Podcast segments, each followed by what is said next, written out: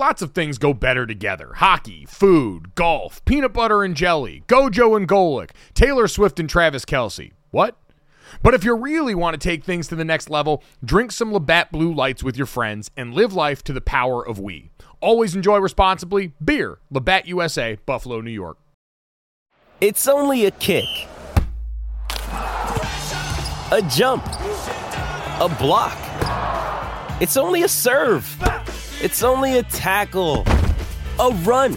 It's only for the fans. After all, it's only pressure. You got this. Adidas. Another day is here, and you're ready for it. What to wear? Check. Breakfast, lunch, and dinner? Check. Planning for what's next and how to save for it? That's where Bank of America can help. For your financial to-dos, Bank of America has experts ready to help get you closer to your goals. Get started at one of our local financial centers or 24-7 in our mobile banking app. Find a location near you at bankofamerica.com slash talk to us. What would you like the power to do? Mobile banking requires downloading the app and is only available for select devices. Message and data rates may apply. Bank of America and a member FDIC. When you need mealtime inspiration, it's worth shopping Kroger, where you'll find over 30,000 mouthwatering choices that excite your inner foodie. And no matter what tasty choice you make, you'll enjoy our everyday low prices, plus extra ways to save, like digital coupons worth over $600 each week. You can also save up to $1 off per gallon at the pump with fuel points. More savings and more inspiring flavors make shopping Kroger worth it every time. Kroger, fresh for everyone. Fuel restrictions apply. Good morning.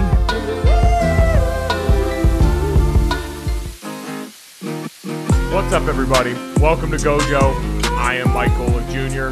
With me, as always, Brandon Newman. And uh, Brandon, this is is a uncomfortable day to say the least. Um, this is kind of how this is going to go. Um, we know that last night there was a basketball game that the Dallas Mavericks won to prolong a series. We know there's another game coming up tonight. We know that there's plenty of sports going on and that all those things happened and you know at some point we'll talk about them because I mean there were things that were genuinely interesting the Mavs roof springing a leak in the middle of that game coming out of halftime the fact that the Warriors almost came back like what version all of that we'll get to eventually but this is one of those days where I think we're all reminded that we're people first, and there's mm-hmm. just no way to walk into this and, and not address what everyone took in yesterday and the tragedy that we all watched take place yesterday as we saw uh, yet another in a string of senseless mass violence in this country as at, at the last count as we are recording this 19 children and three adults were gunned down in a shooting at Robb Elementary School in Uvalde, Texas. 19 children and three adults are dead because an 18 year old walked into a school with hate on his mind and a gun in his hand and decided to do what happened there. And I, I don't know, man. It's just, it, it's one of those spots where I'm never sure what we're supposed to do in these situations. I understand that we're largely a sports podcast, and if that is what you have come here for, we will have that for you. We taped an interview with Katie Nolan, who we love, who so many of you love, who you see all over the media. You see on Friday Night Baseball. Like we had a conversation where we did laugh and we complained about problems that are in the grand scheme of things very trivial and things that do not hold weight anywhere near what went on yesterday. And if that's something that you need right now to come up for air in this sea of just awful that's enveloping so many people again that we get hit with over and over, but is fresh and awful again. If that's something you need, that interview will be in this podcast. And maybe you get a second to laugh. Maybe you get a second to just think about anything else for a little bit. And if that's not something that you want today, by by all means, I, I get it. I, I think we all understand it. I mean, there's no rule book for how to deal with this. I, I, I mean, even as much as we have seen atrocities like this every time, it still should stop us in our tracks and make it strange. And you're not a bad person if you find a moment somewhere to come. I mean, hell, for me last night, it was the inside the NBA crew. I mean, watching part of that game, sitting around in the evening, I, laughed at Charles and that crew and what they were doing, and Charles making you know uh, fun of uh, cities and things and acting a fool. Like I, just that moment, I was like, man, all right, I, I kind of just needed to let that out.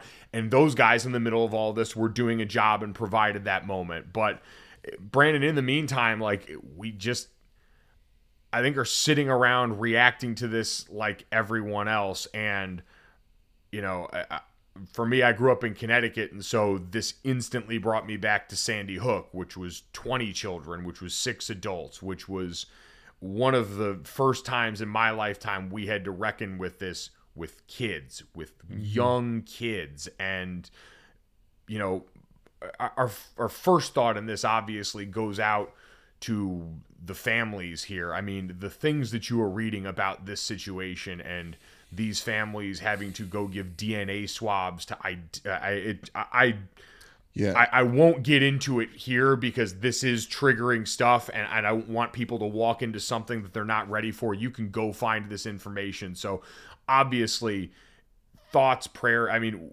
whatever you ascribe to in yeah. that regard, man, like to those families, they're going to need so much because they are in hell right yeah. now. That is something I cannot fathom for those people and what they're dealing with in that community because I, I saw so close out here in Sandy Hook and in what that community went went through, but it, it there's just nothing to say that can help or make that better. And then Brandon, my second thought went to you know my, my friends that I know are parents, to you, to our other former teammates, and I I I just I don't know, man. Like how how are you doing? Like I, I just don't I don't even know. It's uh it's very it's very weird. Obviously, it's a it's a very trying time for all Americans, all people who are uh, who have a heart. This is days after a mass shooting in Buffalo where African Americans were targeted for being black. Uh, I try not to be desensitized to these headlines, to these news, uh, to this news when it happens.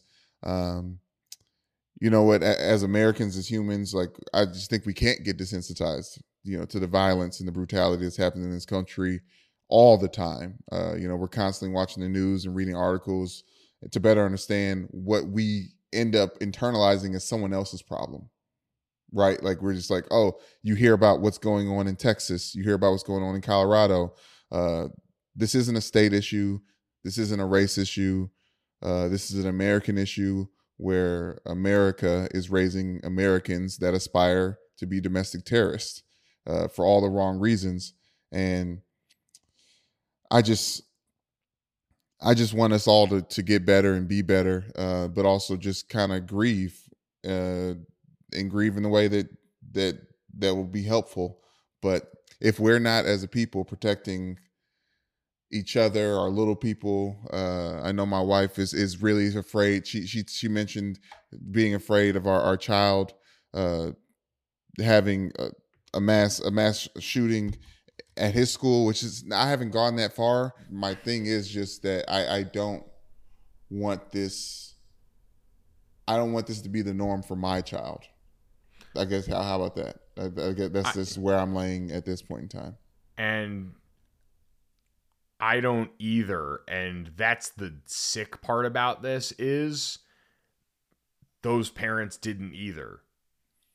And here we are and you can go and find at a place anywhere online the stats about the staggering disparity of gun violence and mass shootings in this country versus other civilized countries on this planet and the things that correlate in that and what needs to change. But i think there is a frustration from a lot of people brandon because i i i just remember the hollow feeling. And that's kind of the what i found myself feeling at the start of this was just pretty hollow because I'd seen this before and I remember so distinctly that feeling of watching what happened at Sandy Hook and no, seeing nothing get done, nothing tangibly change, and going, if you're not going to change or try anything, when that happens, when it's kids, when you have to watch it like that unfold like that, I don't know what's going to happen. And so that's that's my fear. And that's the fear and those are things that i have heard from our other friends who are parents and yeah. the worries that they have that potentially doing that shouldn't be something that has to worry you but it is and that's I, that's the sick and hollow part in this is that we've seen it before and it doesn't feel like there's much different and it feels like we're going to think and pray our way through this and then nothing's going to happen again yeah I, i'm i just I got emotional just now, just thinking about, like you said, the the parents that drop their kids off at school and it just have no idea where they are hours later. They're jumping back from the hospital to the school to all these different locations that I'm sure set up all around Texas to help these parents connect with their kids, hoping that they're just still alive. And I, I want to get away from this and and and stop being so heavy, but my heart goes out to anyone who experienced this in this very small town.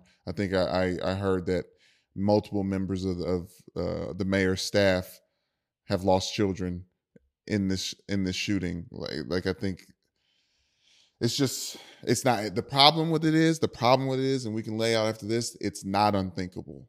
It's not surprising. That's the problem. That's the issue that we're here uh, facing right now. Is that that this is a reality, and it's and it's not a clutching of pearls moment. This is a, a, a another just embarrassing moment uh, as an American, in my opinion.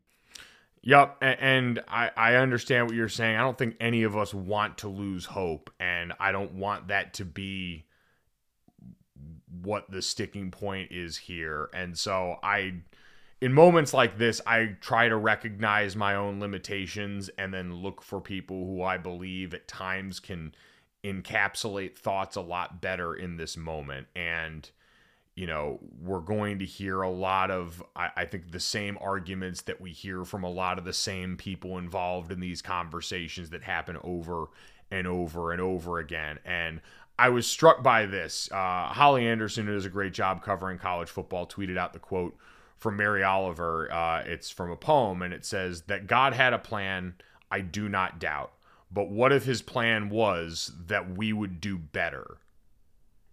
And Jason Kirk, who also, you know, covers college football with that same group and is, you know, someone with a very religious background, kind of contextualize this in a way that made sense to me because we obviously think of this family and this community and we want to try and find ways to love and I'm sure there will be tangible ways to do that and that's kind of the point because Jason pointed out that that quote about us doing better is the gospel if that's what you subscribe to. I'm not a religious person. I make that pretty upfront. I know you are. That's an area where we differ and it's not a judgment. It's just, you know, the way that I go about my life. But I recognize that especially in times like this, this is where a lot of people turn. And so I think this is something we can all agree on that that notion is the gospel that making this physical planet verifiably safer for vulnerable people, even if it costs literally everything, was the entire point of that. Those were Jason's words and not mine. And I was struck by that because that is what I feel like we are failing at right now. And God, my hope just stays there, even if it's misguided hope at this point, that at some point thoughts and prayers will turn to actions that can change this and prevent this and stop it from happening to other people. And so, again, it, it, so much love to the community in Uvalde, Texas, and the hell that they are going through right now.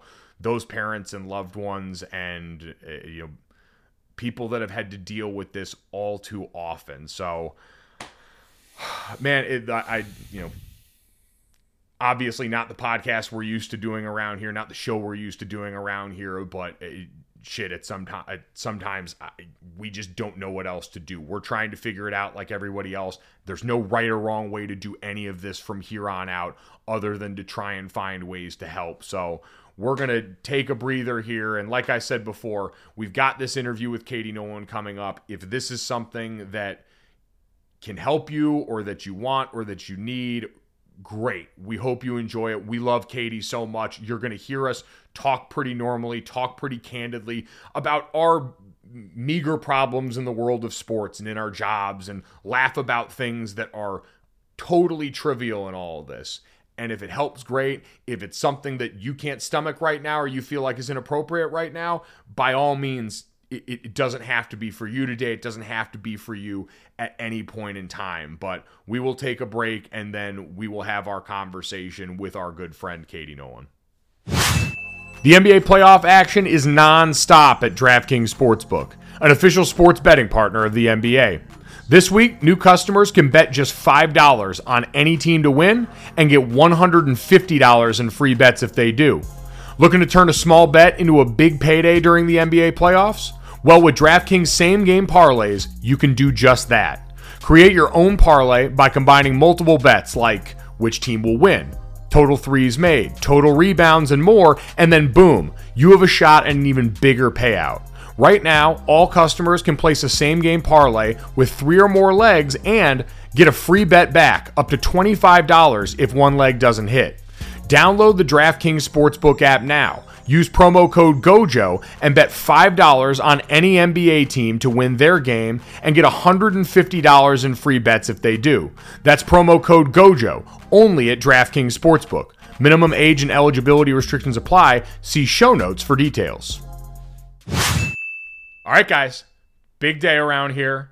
We have now two guests in the history of this podcast, the one month old history, who have made two appearances. And it should come as no surprise that those two two timers are my father Woo! and Katie Nolan. Hello. Hi, Katie. I wish I was your dad. Can we just swap me out and do your dad instead?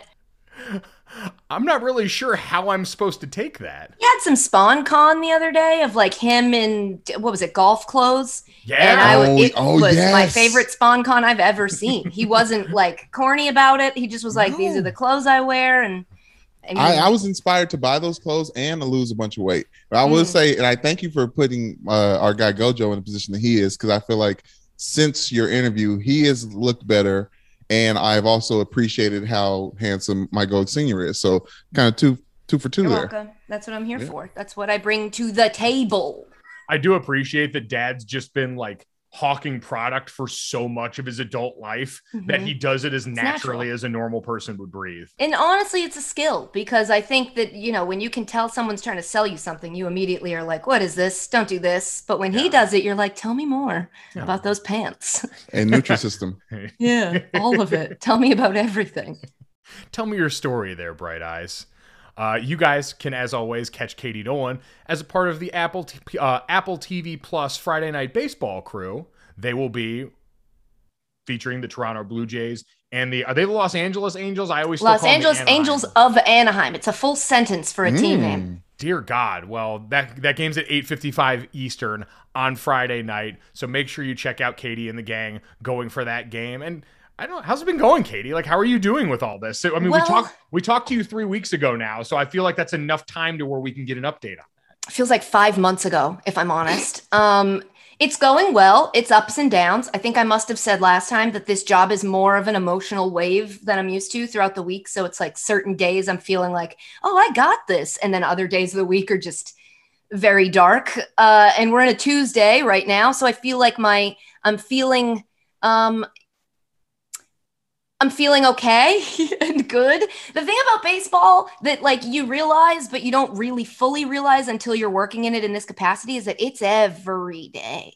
Like, especially with the shortened spring training and the delayed start to the season, like there are teams that have, are having like one day off a month, if that. And it's Oh. just a lot of games to keep up with. Um, but she's doing it uh, with with a lot of passion. I think in the middle part, so probably the last time we talked, I had gotten really um, obsessed with feeling like I had to know the numbers, even though you know I'm anti numbers. I'm more of a words gal.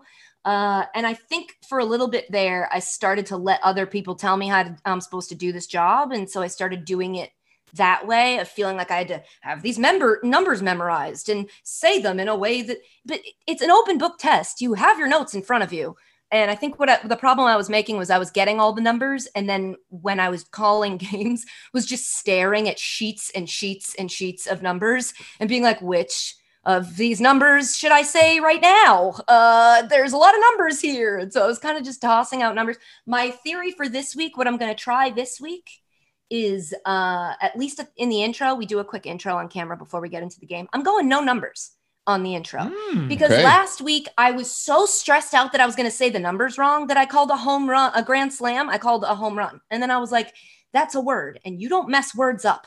So uh, stop worrying about numbers. Let the two numbers dudes near you handle the numbers and genuinely tell people what you're interested in about this game that's happening tonight. It's a, a thing I'm going to have to keep telling myself throughout the season because the gravitational pull of dorkiness in the in in the sport and in a booth of any sport is strong. And you go into it being like I'm not doing that. And then by the fifth day you're like I got to do this. I have to do it this way.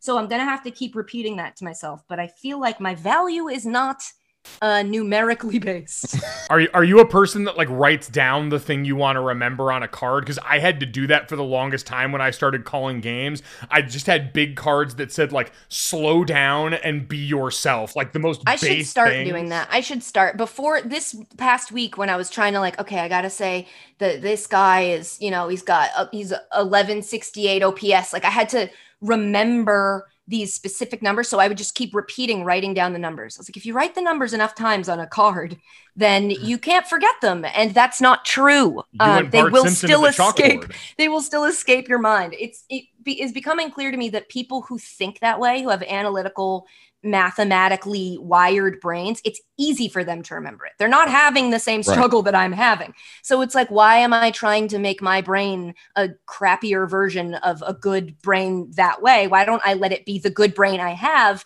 in the way that my brain is good? So um, that's the goal for this week. That was very, very articulate. I just want to say that. I know, I know Yeah. it could, I know it might have sound, sounded not coming out your your brain mouth, but it is, and I want to appra- applaud you. I want to applaud you for attempting to just omit the numbers because, like we, we talked about this before, but they want they use them so much. They're so Yeah, important for it's a lot them. So it's like how how can like maybe I just need the right number. Yeah. That's how I feel. And I also feel like if I say something and someone's like, oh, the numbers support that, they'll give me the numbers. Mm, and then I can say the number that supports the thing I said. But my value is in like observing and also the human element. That's my um the umbrella that I'm living under this week is I'm like, don't forget, you care about the human element. And so bring the hu- like my favorite thing in the game last week, it was um it was Astros and Rangers. And the Rangers, we are like the good luck charm for the Rangers. It's the second time that we've had them on Friday Night Baseball and the second time that they've won.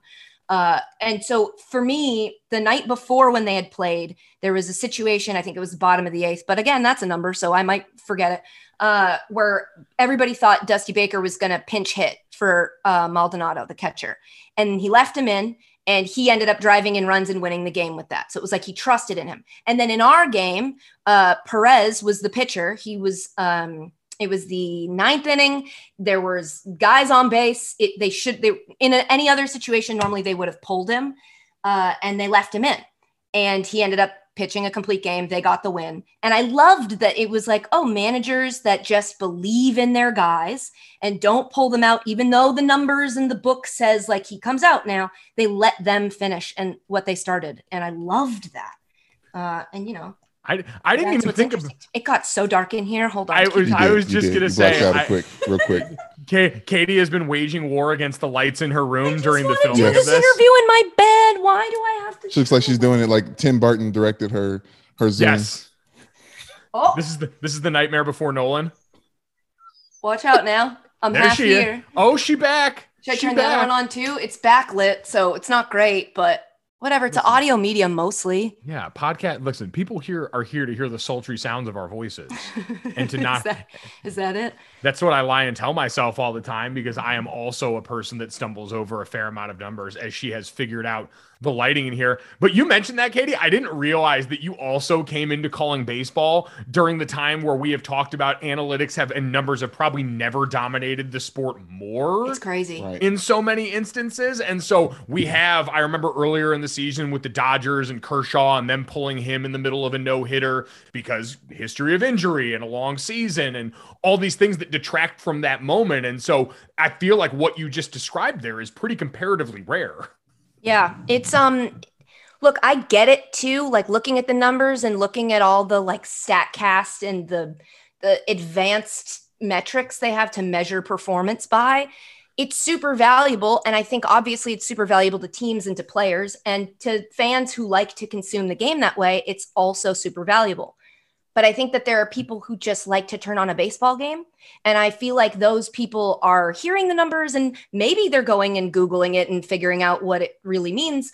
But there's probably a lot of people that are just like, I don't, they just kind of let it gloss over. And so I feel like if we can translate numbers into words, um, which I, I can spend my time doing instead of trying to memorize the numbers, uh, then it's, you know, it's all about providing value. The hardest part about this job is figuring out, like, okay, what's my value here in a sea of people who have done this before, are, are good at this, are used to this dynamic and the rhythm of this. And then there's me who's not.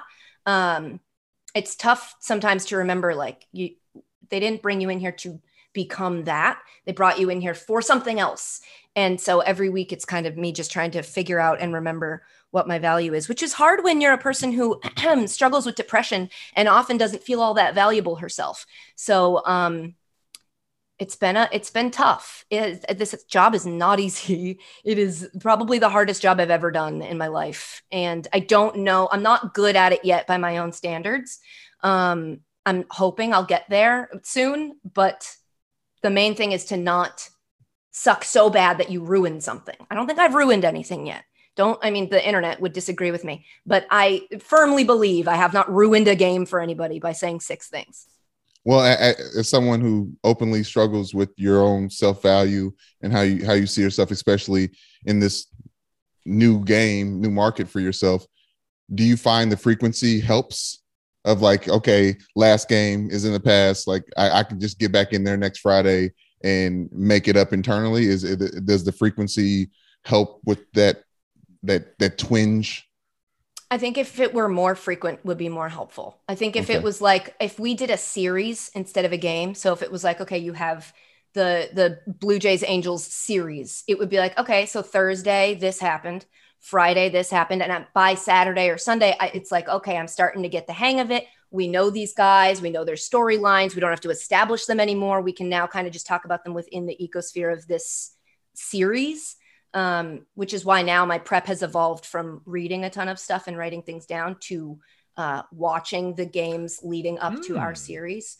And so I was telling you guys before we started recording that right now there's a Blue Jays game on. They're playing the Cardinals. And this is like the fourth Blue Jays game I've watched today because I went back and watched their games from earlier um, in the week to just try to get a sense of like, okay, coming into, since there's games every day, the other interesting thing about baseball is like, a guy can have hit two home runs in a game and then a week later the broadcast is saying that he's terrible and doing terribly this season. And you're like a week ago he had two home runs in a game. Like Bo Bichette right now is slumping quote unquote but he's I'm watching games where he's hitting home runs. So it's like helpful for me to I don't know observe it organically and make my own conclusions rather than try to listen to the conclusions other people have drawn for their broadcast or for their article um, and and whatever. So that's I don't know. I'm rambling. It well, no, is that like is that? Would you say that's one of the things that you've learned? Because I thought it was interesting. Your first game, the first game you did was an Astros game, right? So this one coming back to this one, like,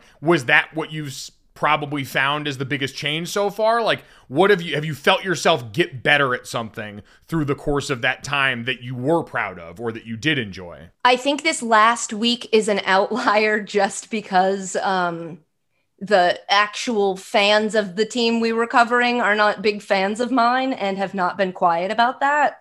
Um, or respectful about it, if we're being completely honest. So I think that going into last week, it was like our first time getting teams we had had before, uh, which was helpful with the managers, helpful in the meetings of like, remember us, you know us now. Um, but less helpful. It was also helpful for knowing players, but it wasn't as helpful for, uh, you know, carrying in, let's call it a grudge and being sure not to let that, you know, inf- I'm not an idiot. I, I wasn't right. rooting against a team because their fans don't like me, but there, uh, the atmosphere was different and less comfortable. Let's say. Oh hell yeah! yeah. That's. I mean, we're all human. Like no one's immune to that. There are games that you call where you understand all right, I know my audience here is going to be a little bit less respective or, or, a little bit less perceptive or a little bit more hostile. Like you're just looking when when people are watching you, waiting for you to screw up. Yeah. There's something in your brain that screws up things that you normally wouldn't yeah. screw up. Where you're like, oh man, I'm giving them a thing. I gave them a thing, and I don't want to give them anything. Um, and so that's something I think if I were doing this for a while. Like if i were if this were my career now and i wanted to be a all the time baseball broadcaster it's something i would definitely get better at. It's the interesting thing about you know this being essentially one season for me and i, I don't know what the future is. Um it's like how much do i want to learn how to do specific like gather skills that will help me mostly just in this specific job and mm-hmm. how much do i want to make sure i'm not like stepping back because it's weird i'm an incredibly online person and throughout my whole career because i came up in a in a digital way twitter was such a big part of how i gathered an audience and maintained an audience and i've tried to be a person on that website because I feel like a lot of times you get a little blue check and you become a brand. And I feel like there's value to being a regular human person who, like, you know, interacts with people or maybe like not, I don't, I try not to get in fights like I used to when I was younger on this website, but like, answers people's things with like hey let me explain to you where i'm coming from and maybe you can see where i'm coming from now obviously that doesn't always work but it's kind of the mentality i've approached it with. And this job has made that almost impossible because they're like you're a broadcaster. You don't um, get in the mud. And i'm like i live in the mud. I'm always in the mud. So it's a, a weird like line that you're not supposed to cross that i'm still trying to figure out um, how much i can be that version of myself in the booth and how much of that has to change in order to accommodate the job. Well, and it's hard because I kind of did a lot of the same things. I remember being in the booth with Dan Orlovsky once. We were calling a bowl game, and even Dan was going on and seeing, all right, were people asking questions on Twitter, and he would reference it on air. And I thought, oh, that's pretty cool to use that as a tool to be able to mine social and, like you said, bridge that gap. But then all of a sudden, I started noticing when people would say something shitty about me, and then the next quarter I have is terrible, and I'm all inside my head about it. And it's a fine line of saying, hey, this can be a useful tool versus I got to protect myself and just be able to do the job as best I can. Yeah, I've stopped checking it during games. Uh, Nelly yeah, does. I don't blame you. He and I don't know how Nelly does because he does a million things during the game. Um, but he he'll open Twitter and like scroll through, and I'll just hit him, and I'm like, don't do don't do that, don't look at that, stop, do not do that. Uh, but yeah, I mean, there's specific fan bases that I've flagged that I definitely won't be, and then there's others where I'm like, you know what, I could try it. I can check the website. And then if I see anything that even looks a little bit, I can just close it. Um, but yeah, it's it really is the hardest part of this job for me is figuring out like how to be I think it's very hard. The idea I have in my head of what Katie Nolan in the booth is is very hard to put into practice. Mm-hmm. Um, because especially after I don't know the pandemic, I feel like made me turned my body into like a an open wound and now I'm walking out into the air and it's like every time the wind blows I'm like ow ow ow ow ow. Like I know it will scab over eventually but uh, right now people are actively poking me with sticks and it's like ow all right okay. Um but I keep coming back to the idea that it's like look it's a, a booth which is which can exist as two people. Um so being the third it's like how much can a third person really you shouldn't it's extra. So it shouldn't matter if you don't like love them. They're not really there for that. The job is being done by the other two. The third person is there to be extra. I don't know. I have a million thoughts about all of it. Well, I, I, the one thing I was curious about because there's the reception from fans, which is always going to be interesting. I just and, and like I don't mean to do this selfishly, but it was just kind of a comparative thing I thought about when I saw some of the things you had talked about dealing with managers because one thing that settled me down really early on into calling games was when I started to talk to coaches who had encountered something I did elsewhere. Like when I was doing 4 to 6 a.m. radio, a lot of them are up at the ass crack of dawn. And so I'd talk to assistant coaches or position coaches who had been up and listening. And I was like, oh, okay, like that kind of calmed me down a little bit. And I know you had the two, like a couple of interesting moments. The one with Arizona was it uh, uh, Torey Lovullo, their man, Lovullo, their manager uh, went with the homage. Can you explain that one? The homage to the garbage time bit that you did walking into your meeting? we walked we were going into the meeting and he was actually coming out of his office when we were walking in Uh, we were going into the clubhouse through this door and he came out and he was like i'll be right back i'm just going to run and grab something uh, and he alluded to the fact that he had beers in his office for me and normally when we approach a manager i kind of like shrink into my body and uh, let the other people say like hey how are your kids? Because they all know each other. And i'm just kind of the person who's like hi sorry i'm here. But i will ask you a couple good questions once we get in there but i'm not like opening with it's me. I just assume nobody knows me and i'm happy to blend in.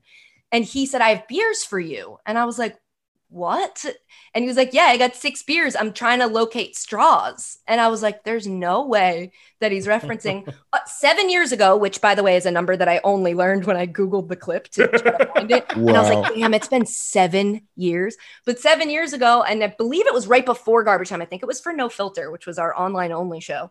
Um, we were talking about how this was back when MadBum was chugging beers um, but really he was just pouring them on his face Yes. and I think he was doing, was it like he was doing progressively more beers? And people were like, he did five this game. And it's like, no, he didn't do five. He did like two and a half tops because most of it is on the ground. And so I, you know, made the argument that you should chug six beers and get every last drop. And the only way to do that would be to use straws. And so I built this big straw contraption and then proceeded to chug six beers. And then about three beers in, realized that chugging six beers that quickly would make you really, really drunk Oh, um, so over the course of the video, I'm clearly slurring and getting more and more drunk. But he had seen that and he got the six beers and the six straws. And not only that, but the most important part to me was that he goes, Am I like the fifth person to do this to you? And I was like, uh, no. Um, no. Most other people are like, who's she? What's she doing here? Uh, it- and so it was a very cool moment that made me feel like, oh, okay. Like I, you forget sometimes that like if they want to look into it, they can. And there's a bunch of stuff on the internet that'll tell them exactly who I am because I've been exactly me for the most part um, for my whole job. So that part was that was very very cool. Um, and then I got to ask him the question I wanted to ask, which was when he first got to the Diamondbacks, he did an interview and somebody said, What books have you been reading? Which that person clearly Googled a question that tells you something about who a person is. Because that's not a question you ask a coach, because the coach is reading the book on the team he just got hired by. Like, there's no way he's Right. just out here reading for fun. And so he had referenced two books and was like, I'm, I'm gonna get into these. I haven't gotten into them yet, but I'm going to. This was years ago. So in the interview, I was like, Did you ever get around to reading those books? and he had. So he wins. Um, but part of me wanted him to be like, no. But how does how does that how does that cool moment individualized for Katie Nolan? How does that get dwarfed by just one dumb comment on Twitter? I know the not- answer to It's that. not one because it's not I know. one. I, I wish it was one.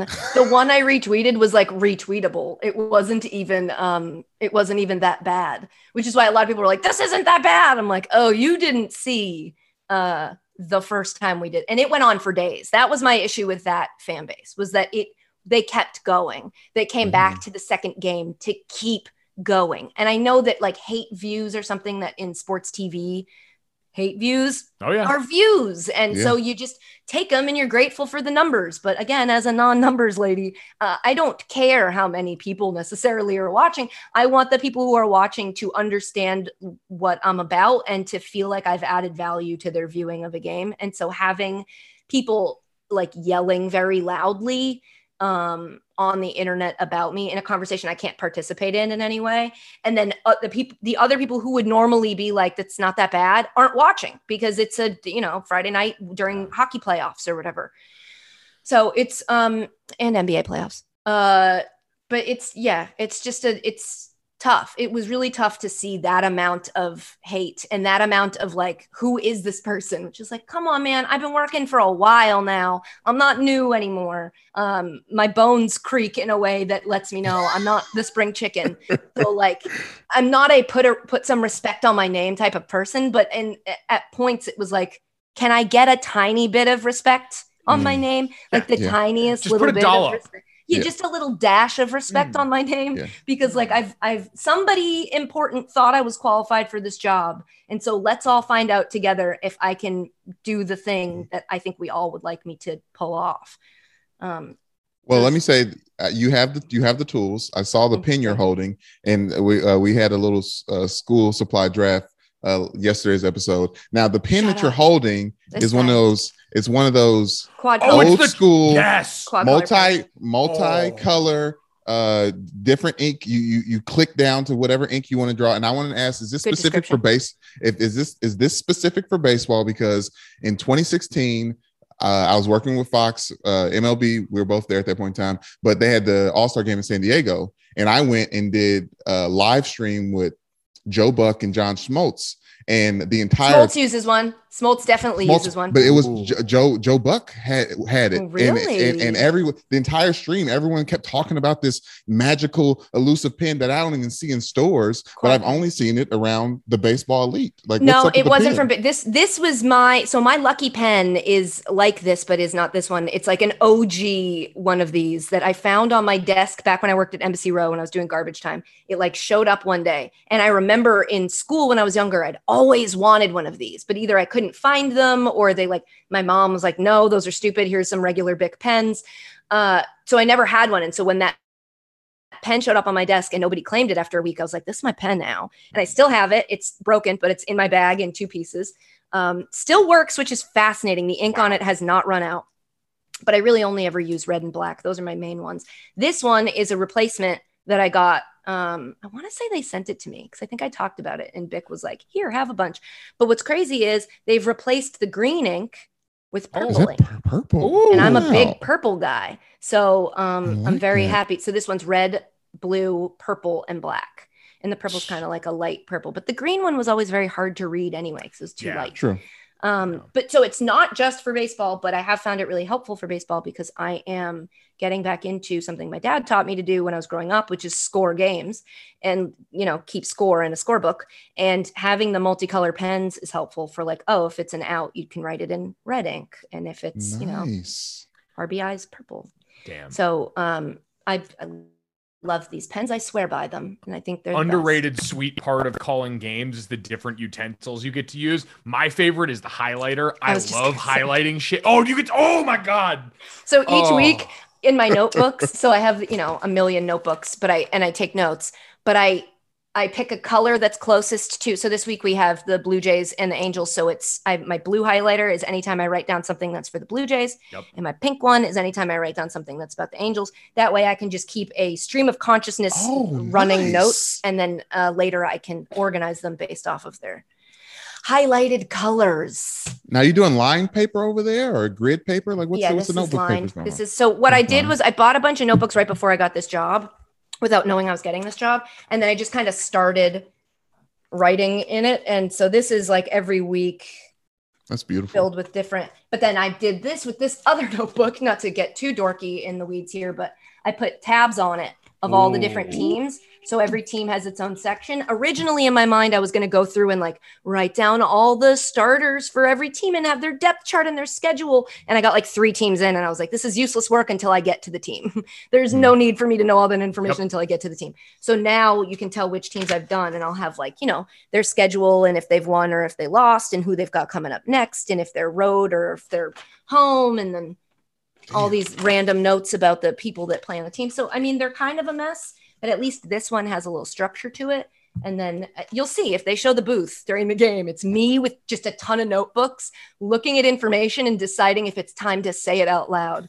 Uh, my goal this week, like I said, is to put less information in front of me so that I can actually just watch the game and say what I would say before I freaked out and thought I needed to know everybody's numbers of everything all the time. it is an exhaustive amount of work that you put in. Like I hope if nothing else, people see how much this They don't. matters to you. They don't. I promise you, they don't. I, I know. wish Sell- they would. I promise. Sell the notebook. Sell the notebook. People let I- people see it. no, because there's some notes in here that they can't see. I'll show you one specifically if you promise not to use this video clip. This was right after they we we uh, did a game featuring this team, um, and I just made a note for myself. Oh, that yeah, that's is that's a that's a note that you definitely wouldn't want to share. And Yeah, so you at, know, at the so- top of the page. but it's but it's your notebook and you're Mhm. allowed to do those. I've also things started draw. This is me drawing the grips for pitches.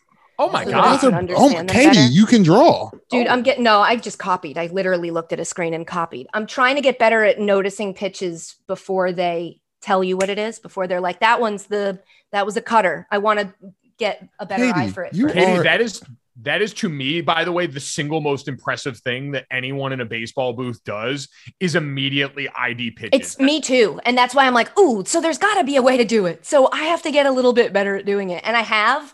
I now have this, you know, the MLB app, not to shill for the, the company I work for essentially, but um, the app will give you, you can watch the strike zone. It'll show you the pitches as if you're the batter and tell you like it was this fast, it was this pitch. And so I'll watch just the the batter's box and I'll try to call or I'll watch the game. I'll try to call what the pitch was and then I'll check my work Wow. looking at the app Wow. and being like, oh, I was right or oh, I was wrong. I'm not doing great, you know. I'm batting like 300, but it's um it it's better than it was last week, and so that's progress. Listen, to make the joke that everyone makes about anything relative to baseball, if you're batting 300, you're an all-star. It's really yeah, I was it's about really say that's that that's pretty good But in I mean, baseball, for right? me, but yeah, but this isn't baseball, so it's like getting things right. You don't want to be batting 300 at getting things right. Um, but you know, it's for myself. Uh, the other thing that app does is I can watch all these games, and if they have two man booths, I've been practicing. I've been being the third man in their two man booth. Uh, it's much more fun. it's just like making jokes to nobody uh, about things and enjoying myself. well, and that's that's going to be the key is once you just start doing that in the booth. yeah, I can't wait to get there. I can't wait to get to the part. You know what I mean, where you're like, Yep. you know, working on your training wheels and you're getting frustrated, and then they pull them off, and you're just like, I'm riding a bike now. That Yep. moment, and I'm hoping it's within the next three weeks. Uh, and then I'm flying. I'll it'll be awesome. But you know, we had a thing where like Hunter took a couple. He had two weeks that he couldn't do it, so we had a different team, and that screwed up things. I think we're gonna we're on a roll now, and I think it's just gonna get better and better and better. I can say, do you, do you, and I mean, obviously, I, I'm sure you wouldn't slander them on. I hate but, them like, both as people. No, they're the booth is awesome.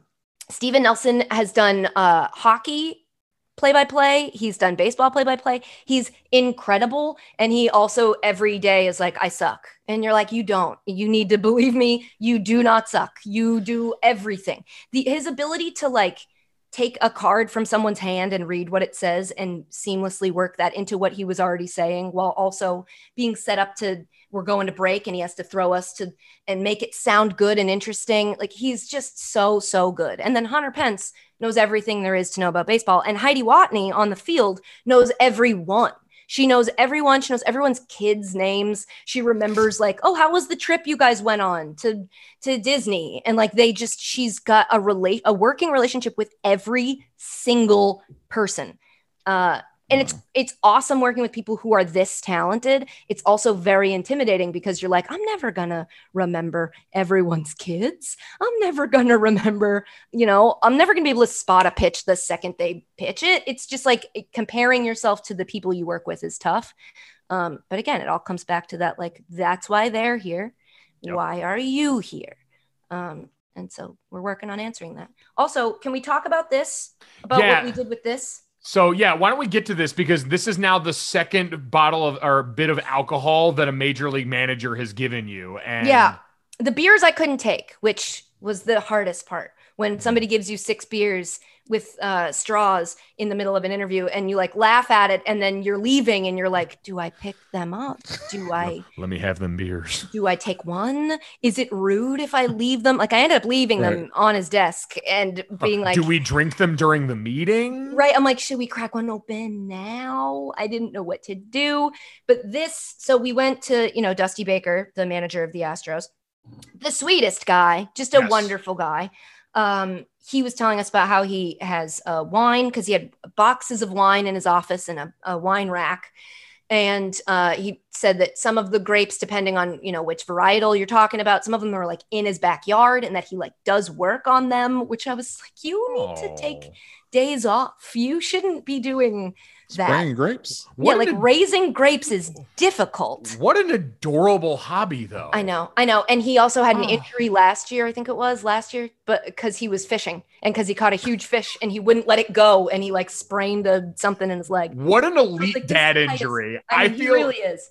My father is going to listen to this and be more jealous of a person than maybe he's ever been knowing Dusty caught a big enough fish to hurt himself. I know. And he showed us the fish and it was bigger than I thought it was going to. It was like even bigger than the fish you were picturing. Which is a thing that you and Dusty have in common, catching fish bigger than any fish my dad's caught. It's also a thing that you and my dad can bond over. I mean, me and your dad can bond over. Okay, there we go. There you go. we go. She got there. Sorry, I'm trying So- to pull wine out of this cork. So wait, wait a minute. Are, were they, are they big? Are they big? Uh, yeah. we were They're a leaving trophy fish. leaving his office after it was over and uh and i basically wanted to try his wine but i was in no way implying that i wanted some of his wine and i was like so can i buy this just like in the store you know just like distro questions about like are you guys in national stores or do i have to buy it online like Bevmo. I get uh, Baker family wines into my hands as a consumer? And he was like, take some. And I was like, no, no, thank you. That's, I didn't, is that what it sounded like I was asking? I apologize. I just want to get some. And also, I wanted to be able to say on the broadcast, like, you can get, it's called Baker Family Wines and you can buy it at, I don't know, maybe he's got a deal with Costco. I don't know anything. And so I was like, no, no, it's okay. And he got up from his desk and he was like, take some. And he was like, bring Heidi back in here. We'll give her a bottle too. And I was like, okay. So I was like, which one should I take? And he was like, here, let me pick you out. And he went to his rack of wine, not the boxes. He went to the rack of wines and was like, the Pinot Noir is my favorite. And he gave me a bottle of his Pinot Noir. So I have it here. The label is awesome. Oh, it's got my baseball God, like a that's stitches. baseball. Yeah, it's so cool. And um, I had told you guys I was going to dr- crack it open and drink it on this podcast because I hadn't drank it yet. Um, but I have lost my wine key. So I d- couldn't get into it. Thought a screwdriver would help, was wrong. And so what I've done is I poked a hole in the middle of the cork and now I'm just kind of pulling from it like a hamster. but it's delicious. You know what? I was gonna, I was gonna like cork. it. That's how you know it's good. Which Mhm. is that aerating it then? Mm. I don't be. know what it's doing. I'll tell you, it's putting pieces of cork in my mouth. But I kind of like taking a sip and then like spitting it out like it's seeds. You know, It is Yeah, incredibly sunflower baseball. seeds. Yeah, it makes me feel like I'm one of Oh one of them. goodness. And and I also love that uh, GoJo is pulling from his bottle even though he doesn't need to because it's a twist off. Yeah, I uh, I definitely cheated because we wanted to do it out of solidarity. We thought this was Right. going to be a thing before Katie just absolutely brutalized that cork and was Yeah. forced to siphon it out of the bottle. Man, I lost that wine key so long ago, and because I really don't drink in the house anymore, because Dan, my boyfriend, is um, what do you say, sober? But he's not. I mean, he does other things, but he's California sober, I believe, Yes. is the medical That's what it is. That is. Um, Yes. And so I, I just haven't needed it, and it's always been exactly where I've left it, and now I have no clue where it is. And yeah, our pod, our podcast prep for this interview was me YouTubing how to or- open a wine bottle with. I've done that in so many hotel rooms. In hotel rooms, they're like, "Oh, put it in a shoe and bang the shoe against the wall." I'm like, "Get the fuck out of here, Bill Nye! I'm not going to make that happen. It's not possible for me." Yeah, what the heck? God, I that's just a recipe for me smashing a bottle of wine against the wall of the hotel room. And as someone who's broken a hotel I remote did in a fit of I rage, did that. Yeah. oh no! While trying to do it with a bottle of wine, I, I broke it, and uh, so I'll never try that again. So you know it doesn't work. Right. Yes. The benefit of this, though, this method, the Katie Nolan method, which is again uh, taking a dirty screwdriver and shoving it down the middle of the cork, creating Oh, a that's hole. a small hole too. Not the first time I've heard that. Um, the benefit of this is it it makes you slow down. I can't drink too fast. Oh, You know, it's like a it's like a sippy cup. So it's kind of like regulating my intake, which I feel like as a person who hasn't really drank that much lately, this will be this is good for me. It's helpful. Uh, and as uh, Mike, you always pimp out uh, reasons for us to get ratings and reviews. Uh, tell us the last time that you drank drank a wine bottle Oh, uh, with with the cork in it. Oh, oh, oh yeah, Katie, No, where I were you going? say- no, I Yeah, where were you gonna say, going, Katie? When was the last time that I heard that that's a pretty small hole? I thought that's what you were gonna say. Please do not leave us comments or reviews about that. For the love of God, don't make me sift through that minefield of comments. Why? I have Tell us to. how tiny it's about your- time. It's about time the misogyny starts to affect you. that is that is true. Me, cis white male, complaining about having to deal with something online. No, it's Oh awful. I hope God. nobody ever has to deal with it ever again. I've also another cool part of this job while we're here. I've met a lot of women, cool women that work around teams, like a lot of the beat writers or like the in stadium um, announcers, Yes. and they're all just like very welcoming and very kind. Um, and I love that. So shout out women is what I'm saying. if you uh have you done a game uh in Chicago at uh Wrigley for the Cubs yet this year? Mm-mm, mm-mm.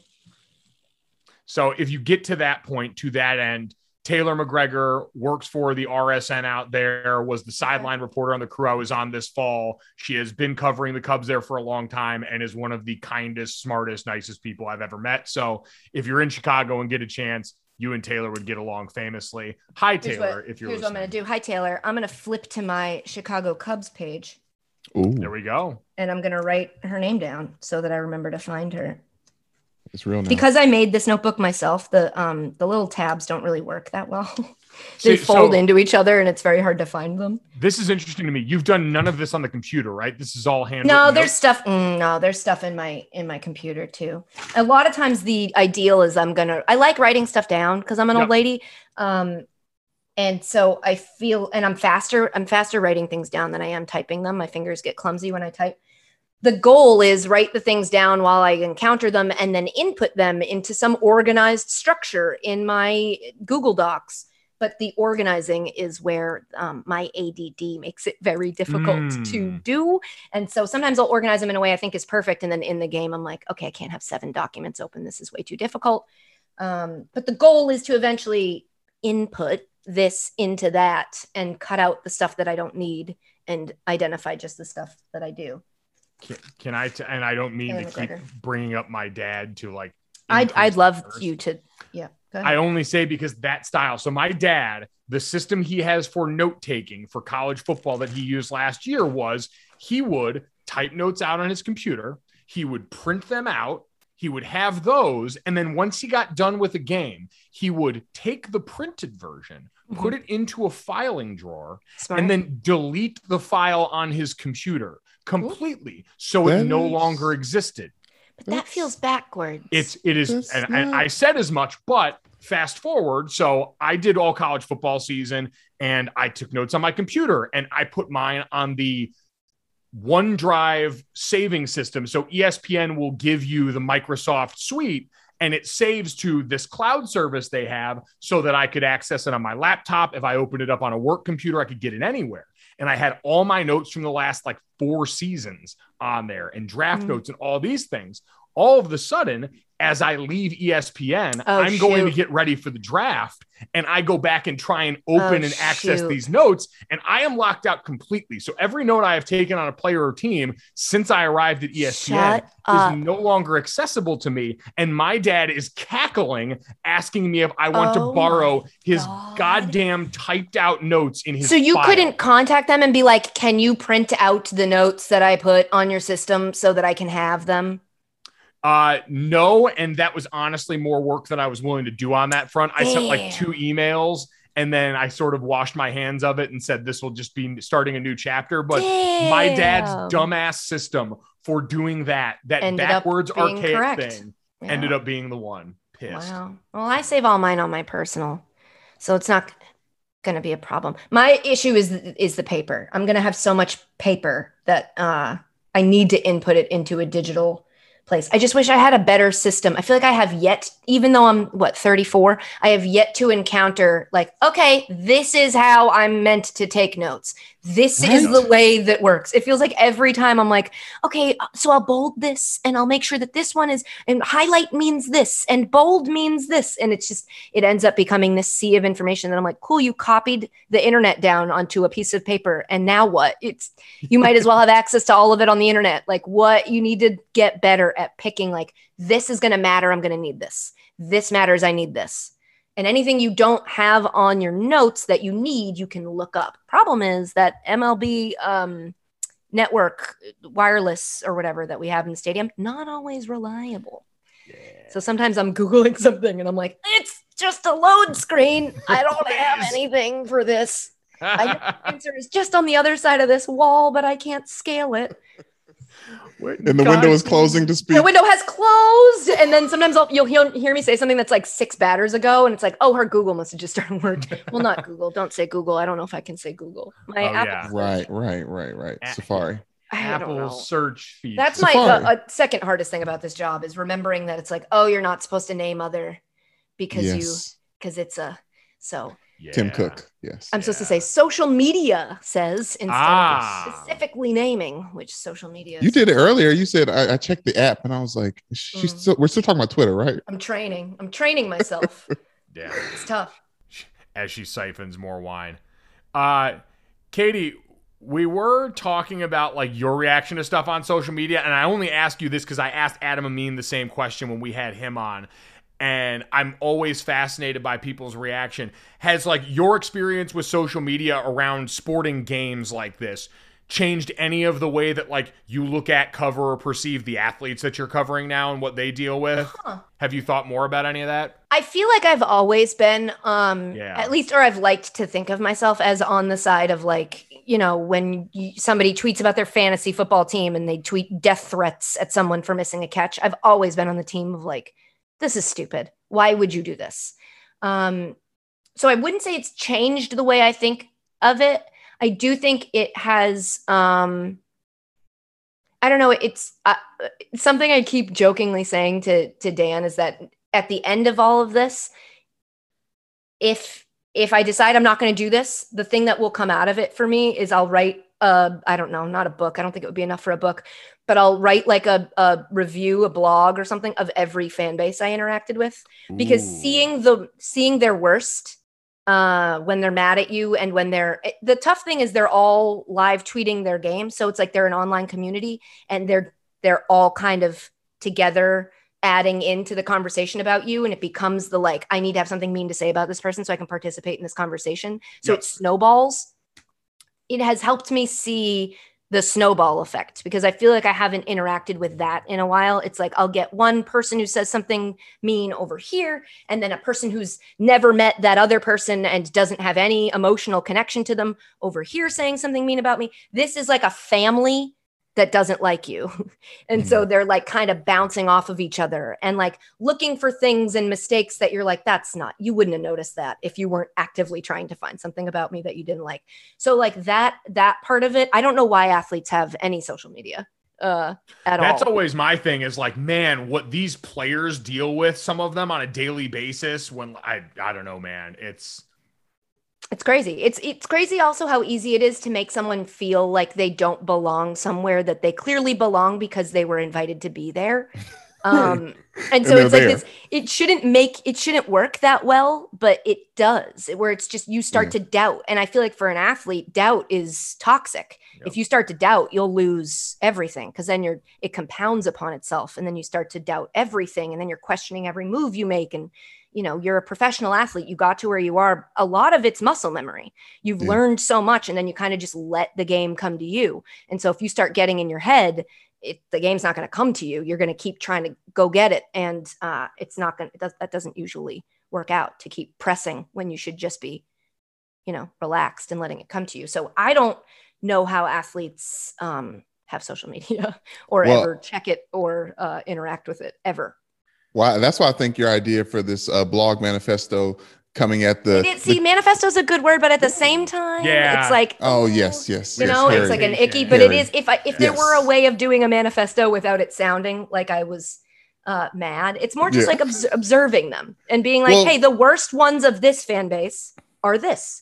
the worst ones of this fan base are this because you'll Right. notice trends where there's like fan bases who don't really dip into the misogyny and then there's fan bases who were born in it and they thrive in it and they they won't run away from it uh, and so you know i keep notes well, because if you if you zoom out, if every every baseball baseball fan, sports fan in general, if you zoom out, you realize you really hate these other teams because of the fan base. It's Mm-hmm. it's less of the player and what they did, and it's more of the fan base and them just being asses. And I particularly right now am a little perturbed with the Yankees fan base after this whole. Josh Donaldson situation uh, and Tim Anderson, and uh, it's just one that's it's just one of those things in, in a time where baseball uh, baseball participation from African Americans has started to decline in the last two decades. This is another one of those little just little inklings. This is like, oh, they're not ready.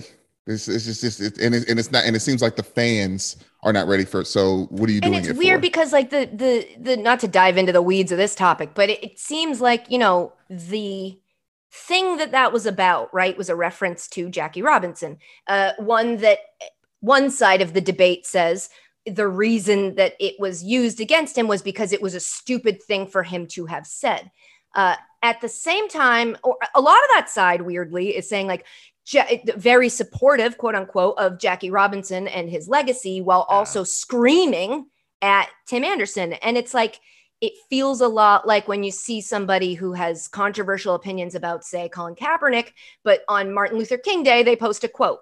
And it's like, Yes. yeah, it's Yes. the it's the past versus the now. It's the they'll love you when you're dead type mentality right. that is very frustrating that there's no self-awareness of like okay maybe it would have been silly maybe you disagree. And i think when tim anderson gave that quote if i recall correctly he said i know this sounds kind of crazy to say but i feel sometimes like jackie robinson which in context isn't that wild but it got turned into a headline that he calls himself the jackie robinson of fun which he never said and then people start mocking that. And then they double down and feel entitled to be like, but you should never have said that. And it's like, okay, erase all of that. Even if you believe that's true, calling a black man in a sport whose black players are like, there are less black players than there were. And at the beginning, there were none. And it was a whole thing.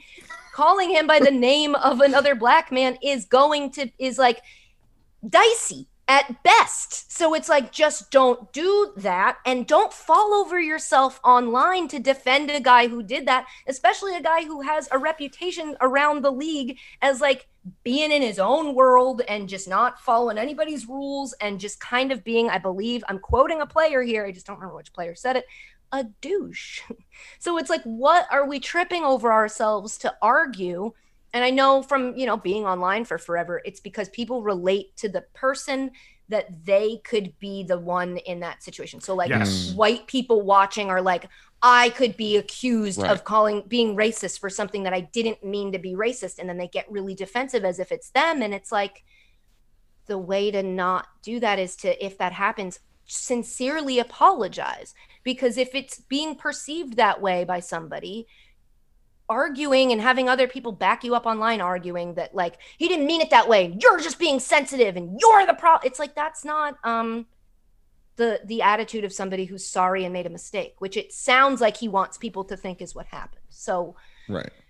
the whole thing i know it's a mess Well, you knocked but, that one um, out of the park, I'll say. oh my god a baseball analogy thank you so much Look at that guy. Look at him go. Look at I her wish go I with could this. show you how full this still is. Like I'm Yeah, but- barely getting any of it every time I I keep getting pools. thrown off because you are going vertical taking on convincing this sips. bottle. Yeah, yeah. It looks nothing. like you are absolutely draining this bottle, and then I realize you are trying to siphon it, and I'm- it is not. I don't want to use the word sucking because it never ends well for me. I No, just I am sucking the wine out of this bottle. Ah, I is made the what it hole a little is. bigger. There we go. And Hey, if I had a dollar for every time I heard that. good. you can't make the whole go- whole joke and then poo poo his whole I joke. know his whole joke was good too. It was a good whole joke. Uh, how's Myrtle dealing with all this, Mm. by the way? Dude, this time, so she just came home uh yesterday. She got dropped off by Ebony, the woman who takes care of her. And this time she was so like where were you? I missed you. She's been like snuggly for two straight days, and it has been the absolute best. It's also making it very difficult to like, okay, I gotta go again. like every Thursday, I'm like, okay, bye. I hate it. It's the worst part. I want to take her with me, but she's so afraid of a car. I know she'll just freeze up on a plane and it would be uh, Oh. a mess. But Yeah, get man, that get that little baby high. Get some C- with- CBD in in, in Myrtle's life.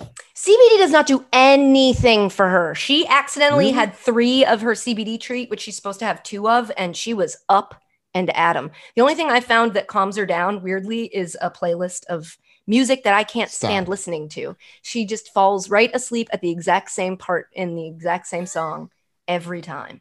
What song? Um, it's I think it's like a Hans Zim Hans Zimmer or Hans Oh, yeah. Zimmerman. Is that a person? Hans Um, Zimmer, yeah. Yeah, it's one of those.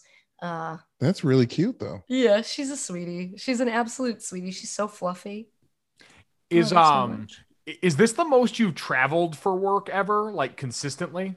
My off the top of my head, I'm like, yes, absolutely. I'm trying to think if there's a time that anything came kind of close to this, but yeah, ev- once a week to the opposite coast is the most I've ever traveled. Like six hour flights twice a week. Has Uh, it turned you into a massive media travel douche like the rest of us yet? No, not yet. Where you're like obsessed with this, amassing like certain points with certain airlines and having lounge access and No. talking about it with other people. Also, people. lounge access, it feels like they've made it impossible to achieve because I have a ton of miles with a ton of airlines, and it's still like only a couple more to get a, a free guest pass. And I'm like, Listen, no, no, I- I want access. The first time I did lounge was was with your boy GoJo here, and that shit. Do you pay for it? I feel like you have to pay separately for it. So the the real hack with the lounge that I got before this last season was you can buy lounge access with miles. And so Huh. I had a surplus of miles, got myself lounge access, and I go in and rob them blind. Oh yeah, oh yeah, Every of like time I go and in. yeah. Oh, I will I will never pay for a coffee in an airport that has lounge in it ever again. I But will is go the in there coffee and- good? it it it serves the purpose. Yeah. I I it serves the purpose as does everything in there. I'm like sh- shoveling hard boiled Yuck. eggs and random. Oh yeah, it's That's disgusting. but it's it's on principle. I have to make that money it. back from them. Sure. Yeah. No, I get it. I'm not that bad yet. I fly. I try to fly out of Newark as much as possible because I feel like it's a the easiest for me to get to because I'm in Hoboken. But b, uh, it just is. There's some terminals in JFK where your gate is like six miles away from Mhm. you. You pass Yep. two Shake Shacks and you're like, all right, this is too much. I have so far left to go and it's just too much. And so Newark is like flying out of a VFW hall. There's like three spots it can be. It all looks like, is this where I'm supposed to go? And it is, and it's great.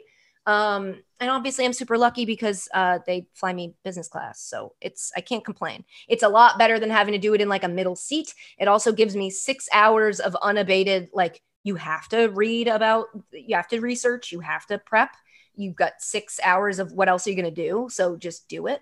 Um, yeah, because it really seems like you're not prepping a ton in the no, other yeah, days no, I definitely haven't devoted every minute of my life to baseball. Christ. That's I I was gonna say. You said you're you're uncertain about the future. The prep work that you're doing right now is just like Yeah. the beginning of someone who's going to be in the Hall of Fame for calling baseball yeah, games. Yeah, Like, well, it's just you're not like- counting. You're not remembering that my memory is a. It just wipes itself every day. So You- I wake up and it's these are new people again. I don't have the recall for the job, but I'm not going to let that deter me. I'm going to just take every note I've ever taken in my whole life. And then the thing about this watching the actual games is like, oh, I'm enjoying it again. I'm like enjoying watching baseball as opposed to like reading about baseball and then watching one game and having to be mm. on for it. I'm like enjoying just watching baseball on my own time. I can play the game from the night before th- today because I don't, I'm not actually following the team as a fan. I'm following it as like, I want to watch the playing of the game. I want to see, like, the, the stat line will say he went six innings, but like, was he struggling in the fifth? Did they leave him in? Mm. How many mound visits were there? Like, all the things that Mm. I like seeing uh, and tell the story for me better than stats. Um, so I'm just like enjoying watching. That's that's interesting to me. So you do still very much because like I mean shit, even at the, the end of my time at ESPN coming off the fall, there were days where I came home and I was like, I just want to watch anything but a sport Yeah. right now. I You're get still that. very I've much been into there. it right now though. Well, so I took I, I did what you did um the last like year, last year or two Yeah. years. Like it, it all timed out that like things at ESPN for me were very clearly like the writing was on the wall. It was over. Um Tom Brady left the Patriots. Mm. Uh and um the Red Sox traded Mookie Betts. I feel like those all happened pretty closely within each other. Mhm. And it was just kind of this moment where I was like, look, you grew up loving sports. You've not then you work you made it your job, you worked in sports. And now what if you tried to take a little break from sports and see if you want to go back to watching it, if you still like have that pull or if you're just kind of going through the motions at this point because part of me was like if I'm going through the motions, I owe it to not just myself but people that want to consume my content to like not go through the motions. You don't want to turn into a person who's just like, yeah, this is happening and blah, blah. Like you want the love of the thing to still be there because that's the majority of my value is that like I'm curious and I'm interested. So if I'm no longer interested, then let's just find Right. that out. So I took my break. And then when I got this offer, I was like, hmm, I don't know. I don't know if I have the, because I've taken time off from it, I don't know if I can just jump right in with the ease I would have been able to had I maintained. But what it did do for me is like now when I watch games, I'm like into them. Like Dan will sometimes come in and I'll be watching like a random Diamondbacks game from the middle of the week. And I'm like, wait, wait, wait, don't say anything. This guy, if this guy can't like throw this down in the middle here, this is going to be insane. Like, he'll just be like, what? Who cares? Why do you care? And I was like, this is, it matters. Like, I get into it still. So I think that's because I took my little break. And so I'm, I'm on one half of me is upset with myself for taking the break because it was not good in terms of me having operating knowledge. But then on the other half of me, I'm like, look, 2020 was a shortened season. And a lot of these guys who were in the minors, that whole season was canceled. Mhm. And then 2021, uh, same thing. It was like a weirder. So it's like it's. It, I didn't miss a ton, um, but what it gave me back was this like genuine excitement for when sports happens. You know. Well, it, you've talked about all those like the intimate moments of the game, like the actual human moments that happen that don't show up on a stat sheet. I know you talked about your memory being shit, so feel free to punt on this question. Do you have like the coolest thing that you've seen so the far this year? Kelenic home run, the guy from Seattle that uh, they he was new, he's basically new and had these big big expectations for him and he wasn't doing well. He wasn't hitting. They thought he would be able to hit more and provide more for the offense and he just wasn't doing it. They uh, pinch hit him in a situation that before he even before the at bat started and I saw that they pinch hit him, I said out loud, I was like, this feels like a very high pressure situation to pinch hit a guy who all the conversations I had had with everybody about him right before that happened that day were like, when is he going down to the minors? It wasn't a um like it it, it might happen. It was like this guy's got to go down to the minors. Why mm. is he on the bench? Because their their thinking is that and this is what Cliff Floyd was explaining to me. He was like, if you're on the bench, you're not playing, so you're not getting Yeah. better. So it's like either because to me, I'm like, if I got sent down, that would mess with my confidence. To him, he's like, no, you expect that you're going to get sent down, and then you work on your confidence and build it back up, and then you come back up into the lineup. So it was like a done deal that this guy was a bust and it wasn't going to work out. And he, and then he got pinch hit, and he hit a home run. And it was this moment that was like, are you kidding me? He stepped up, like literally stepped up to the plate in a moment that, like, I, many people would crumble under the pressure. Who are like, everyone out there is wondering when I'm going to go. Everyone out there is like, get rid of this guy. Boo, he stinks. And my manager said, you can do it.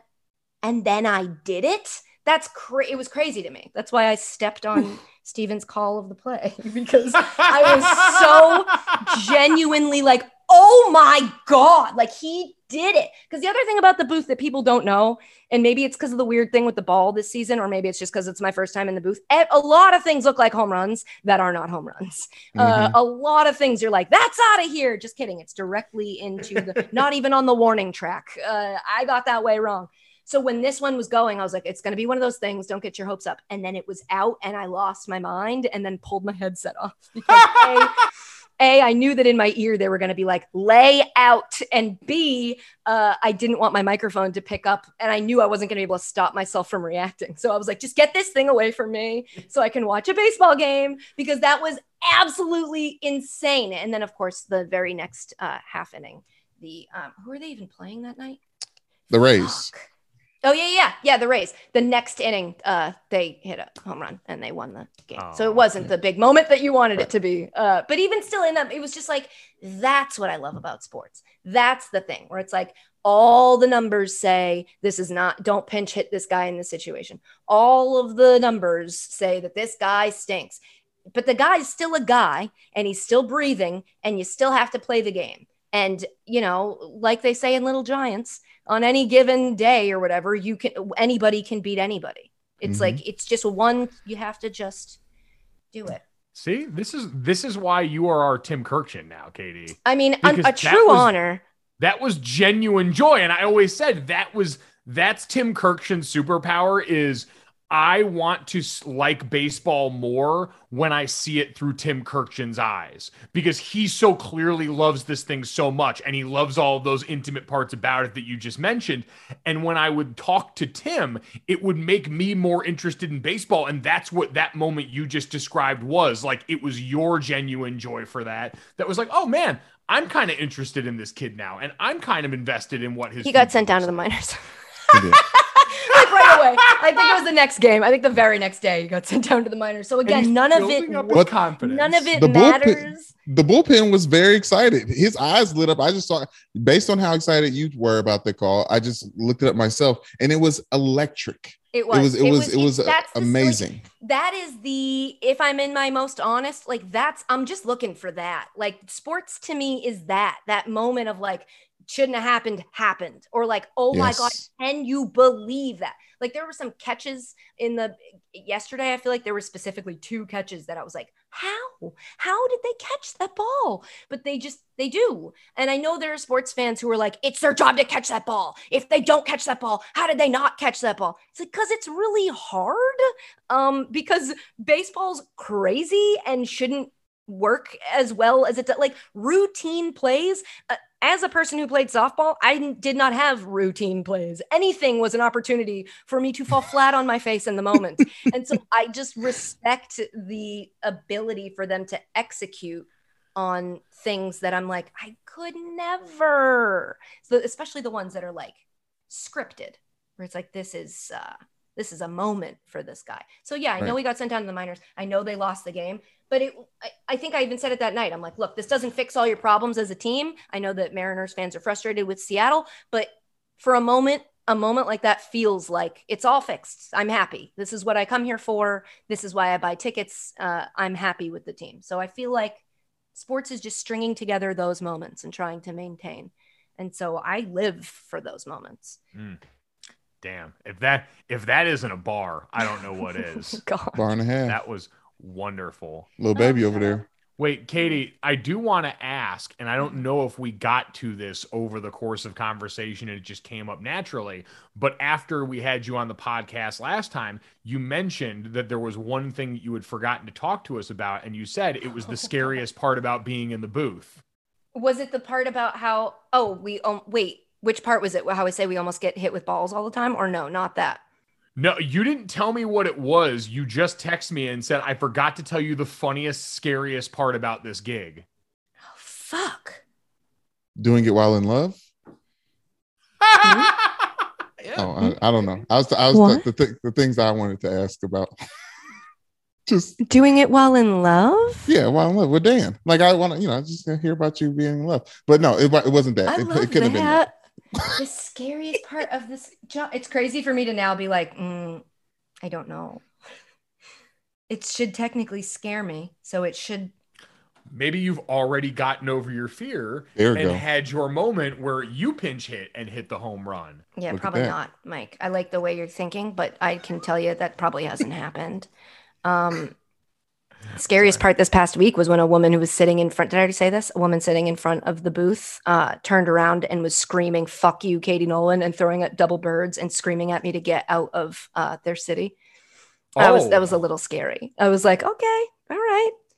I blew her a kiss. Um, What but it was a little, it was a little Ooh, scary. the kiss the kiss know what blow is a great motion, by the Mm. way. I feel like that's a was like, great what else retort. am I gonna do? Um, I go That peace sign sometimes. The blow kiss, the blow kiss is a, I, I think one I'm. Oh gonna- yeah, I get it. Yeah, I'm a, I'm a gal and she was a gal, so I felt like I could blow her a kiss. What was the scariest part of this job that I didn't tell you? It was also the funniest, scariest part. Maybe it was getting hit by balls almost. It could be. Because I do remember there was one night in particular, and I want to say it was when Hunter was not with you guys. That the balls just kept coming into the booth. we were so guys close. We were so close to getting hit by like three different times to the point where Cliff was like, I should have brought my glove because the ball's gonna hit you and this is very dangerous. Um, but no, it couldn't be that. Not the wild balls. Dude, what what? I really never said I didn't follow up. You said, I just realized I forgot to tell you the funniest, scariest part about this gig, and it's absolute gold podcast fodder. So I feel like the three of us have to get together again soon. Oh, what was I talking about? Hold on, let me really, really think. Oh, look, I have my notes from your podcast from last time. Oh. I imagine that's why you. I mean, just gonna be quiet. I'm lay out. No, what? What were you gonna No. I was just, I was saying I imagine that's like I imagine you were looking at your notes and then hit Mike and was like, oh, I forgot about this thing. That's what I was hoping it was. Well, yeah, because I remember you did write down a bunch of topics, which is why this time I felt bad because I had most of my like a couple of things jotted down. So this time I took extra notes about things to ask you about to compensate. Mike came prepared. Damn, this is the this is also a perfect example of when you write everything down, you can't find anything because everything has been written down. Yep. Um, the only thing I wrote down I wanted to get to in this podcast today Oh, was yeah. that we are a couple days away from I don't know when this is going to run, Come but on. this is the anniversary of Take a Look, y'all. The Stephen A. Smith tweet where he tweeted a photo that wasn't a photo; it was just like JPG, a dot JPG. Oh! Oh yeah. That's uh 2015. So that's been seven years. Yeah. My God. It, th- so this Thursday, May 26th, is the seven year anniversary of Take a Look, y'all, which is a national holiday, I believe. Wow. Take a He's look, gotten- y'all. He's Now, gotten so much you- better since. I know. Are you are you the kind of account that will go and retweet that tweet? I feel like we need someone responsible for like uh, like one of my favorite clips on the internet is of Michael Irvin at the NFL network. This was years ago. I can tell by the suits that he was wearing in this one. But he starts going off about some of the players in the league and he makes them like very dated like a you know there's the references that we probably wouldn't be comfortable with now but he goes the young ladies aren't learning how to cook anymore and then he slams the desk and goes we're losing recipes, the recipes. I still say that. I still say we're lo- anytime something happens with like a, a young kid doesn't know something that we used to have to know. I always I'm like we're losing recipes. Well and that's that's what this stephen a tweet is like we have to keep the recipes We must. out there We on must. the okay, so I'll find it. I'll find it and I'll retweet it. there we go we, I can we, I can definitely do that. we have to hold on to the recipes Got to remember where we came from so we can get to where we're going. Oh, we're losing we're losing recipes it's my it's my favorant clip that michael irvin has ever been a part of and he's he got was gold so mad there. too. He was really upset. genuine anger Oh man. Damn, dude, I'm not gonna let this go. I'm not gonna forgive myself for this. For Thanks a getting lot, Mike. this thing. i'm sorry She would have been No, able to 'cause forgive I'm herself. like, if she wasn't it- reminded of it. Dude, it's just like if I knew so well, I talked all that shit where I was like, I forgot to tell you the funniest, and it's podcast gold. And then now I'm like, couldn't couldn't pay me to come up with You what it went up and was. Babe Um, your shit. You're just like, yup, got yeah. this one. Yeah, I babe, I pointed and then struck out and was like, "What did you guys think was going to happen? You thought something else was going to happen? I have no idea." It's a Hail Mary pivot. Can I just do Yeah. that? Yeah, Hail Mary pivot. You ready? yeah. Uh oh. Last weekend, I introduced my son, Carter, two year old, to Sandlot because he loves balls and doggies. Great mix. And he's so obsessed with it that today when I was picking him up from daycare, I'm lying. My my wife picked him up. I dropped him off. Uh, the teacher was like, "Did Carter play baseball recently? Like he just keeps running up to me and saying baseball, and that's all he's giving me."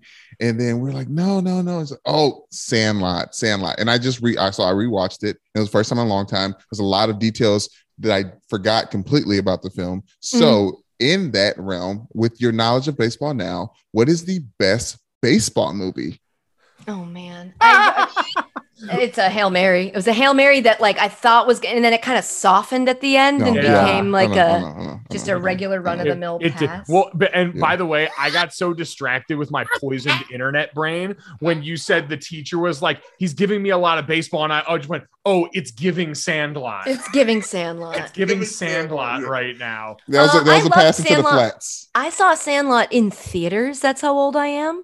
Um, and the scene, I know, and the scene where they puked, I had to, I, I had to leave. I was like, I'm gonna throw up. I can't watch this many people throw up in like Dolby Digital surround sound. I'm gonna throw up.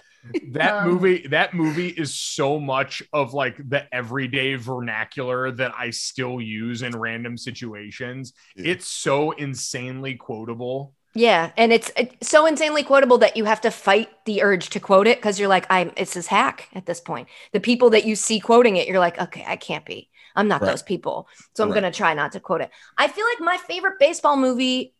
It's not up. It's not. Is Bull Durham. I really loved Bull Durham. Um, I think because Susan Sarandon is a character that I think when I was younger, when I first saw Bull Durham, I was like, I don't get this. And then as I got older, I was like, oh, not only do I get this, I love this. Uh, and so I still, was- I still don't get it. I still don't get it. It's just a um And I gotta rewatch it. fascinating.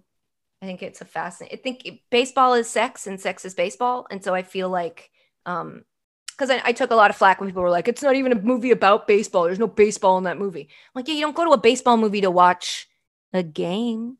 You go to a baseball movie to hear a story surrounding the game of baseball. A lot of people's favorite baseball movie is Moneyball. I'm like, that's um, it's like a documentary essentially. Like I know it's Yeah, not, but it's- it's like we lived TED Talk. through the thing. So what? Um, yeah, Angels in to the Outfield for the Is- okay. Is, the answer I was looking for. Major League as a kid was my favorite.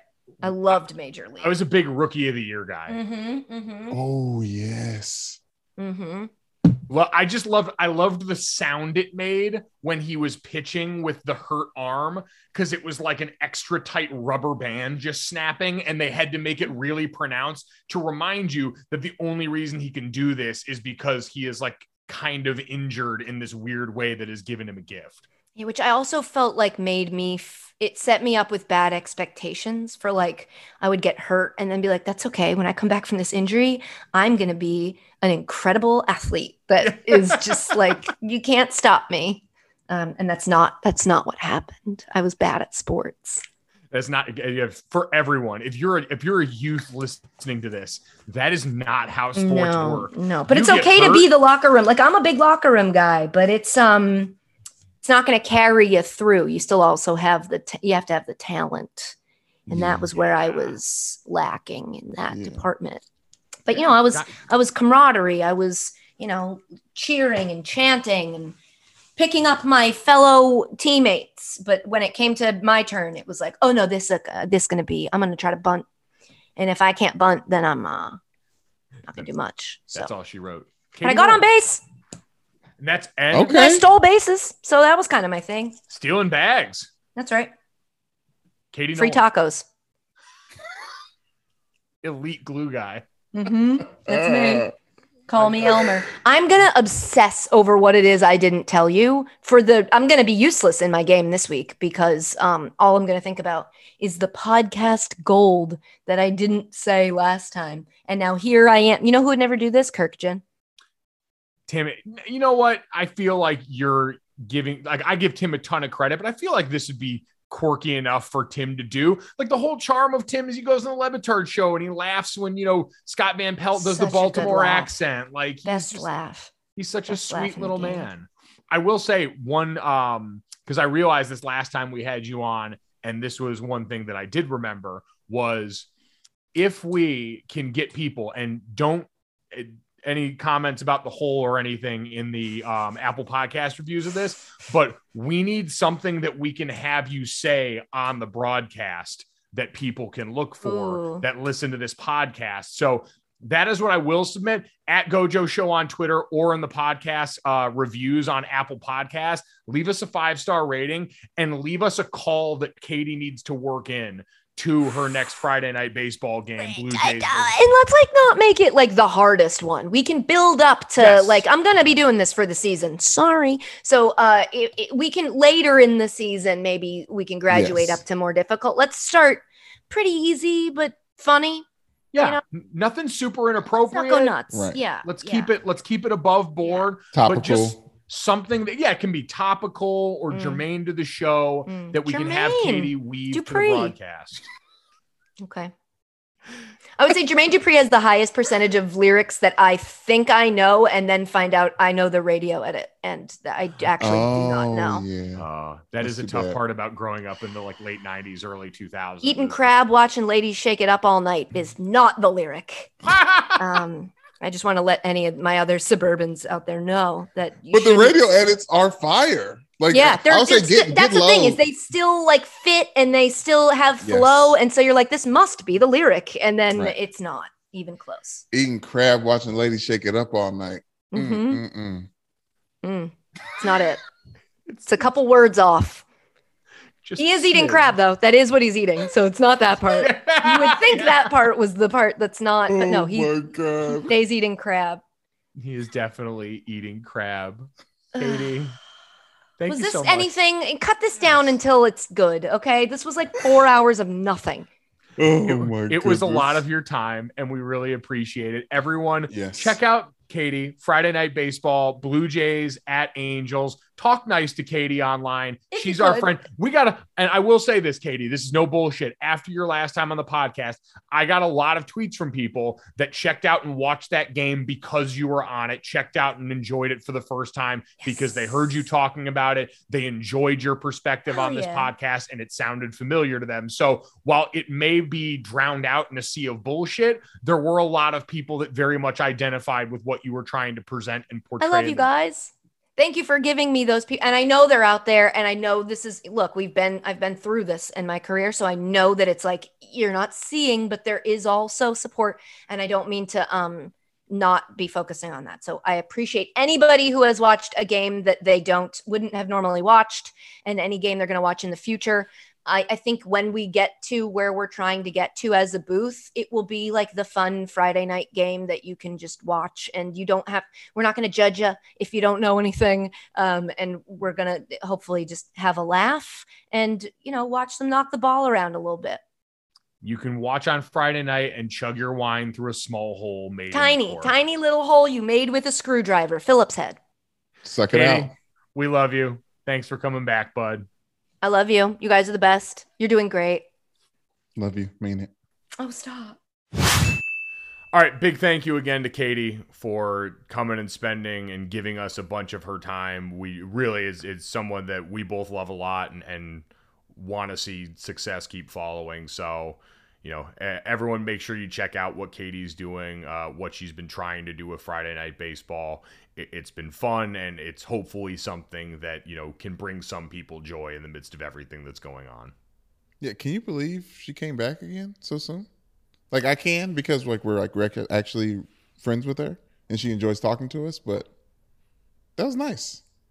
It was nice, man. Like, I, I, if nothing else, when you and I set out and, and started doing this show, we said that one thing that we wanted to do in all of this was try and create a semblance of community. Like, that's in my mind the point of all of this. Like, what are we here for if not to like reach out and find other people and enjoy Absolutely. whatever that brings? So we get some of that with Katie, and Lord knows, you know, I, I know I needed it. I can't speak for everybody. I can't speak for you, but in you know, in the middle of what has been a hellish last 24 hours and won't get any easier anytime soon for a lot of people involved, you know, it, it was a visit with a friend. And again, as we look at all of this and look at some of the problems that we have, like selfishness might be at the core and community is i think the only thing that fixes a lot of things is us working together to try and get things done and to try and keep each other afloat through all of this. So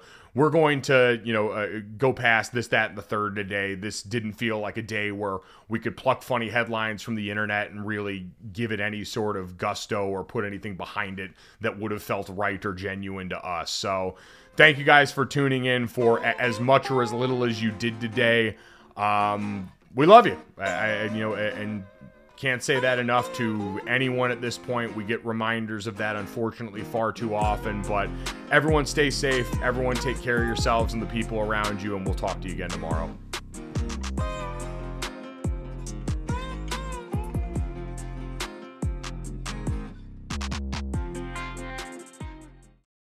For the ones who work hard to ensure their crew can always go the extra mile, and the ones who get in early so everyone can go home on time, there's Grainger offering professional grade supplies backed by product experts so you can quickly and easily find what you need. Plus, you can count on access to a committed team ready to go the extra mile for you. Call, clickgrainger.com, or just stop by. Grainger, for the ones who get it done.